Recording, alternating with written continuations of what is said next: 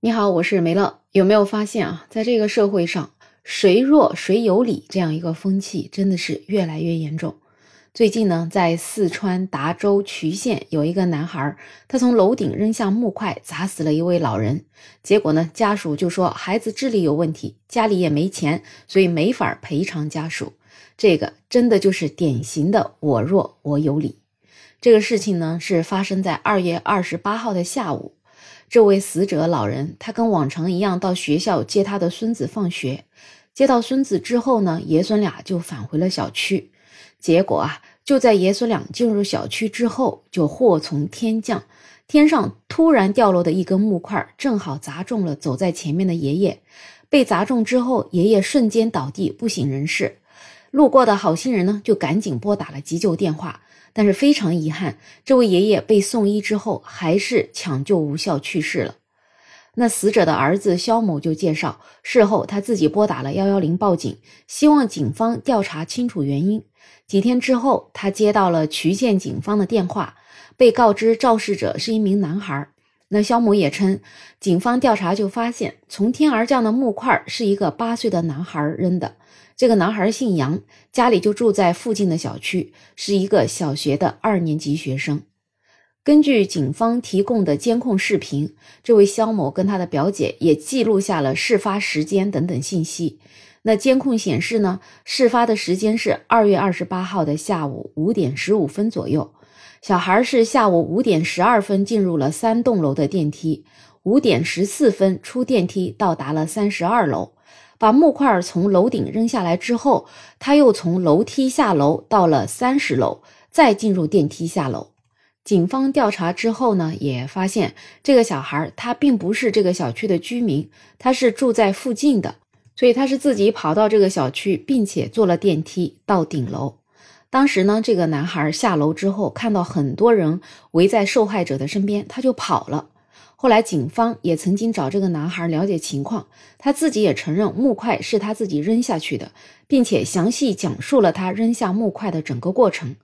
在警方的调查里面发现呢，小男孩在智力方面有问题，家长去年也曾经带他到重庆一家医院做过检查，而且他的父母还出具了一份诊断书，用来证明这个男孩在智力方面确实有问题。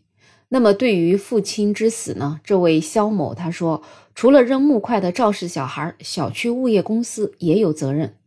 因为这个小男孩他并没有带任何工具到电梯里面，而是直接自己到了楼顶之后，把放在楼顶的木块扔下去，才砸到了这个受害者。那小区的物业每天都应该要进行安全巡查，那么他们在安全方面并没有做到位。这样的悲剧发生之后呢，有关部门也曾经试图让死者的家属、涉事男孩的家属和物业三方达成和解，但是涉事男孩的家属一直说自己家庭困难，没有钱赔偿，而物业呢，一开始说自己有责任，到后面又改口称没责任，这些都让调解工作没有办法进行，最后实在是万般无奈，这位肖先生就跟当地的法院提起了诉讼。那么从律师的角度来看，这位肇事的男孩跟小区的物业应该要负什么责任呢？红星新闻的记者也采访了律师，那北京东卫律师事务所陈小虎律师就表示，小孩在整个事件中负主要责任。那么因为他是未成年人，也属于他的父母监管不到位，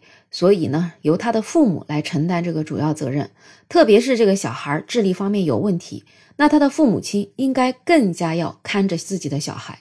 而物业公司的责任呢，只能算是次要责任。那么具体两方面的责任怎么划分呢？这个还需要法院来衡量。对于这样的事儿，你会怎么看呢？我就觉得这个男孩的家属的态度太让人气愤了。因为孩子智商有问题就不用负责任了吗？因为你家里没钱就不用赔偿了吗？其实说孩子既然精神不好有问题，那你作为父母的，既然生了他，你就得对他负责任，而不是放任孩子在外面自己去玩。那现在孩子自己闯下祸了，好吧，就算他是未成年人，那你作为父母的，你就应该要去承担相应的法律责任，该赔偿的赔偿，就算你是卖房子，也得给人家赔过去，人家是一个活生生的生命啊，就这样子没了，而你因为一句没钱，我弱我有理，这事儿就能算了吗？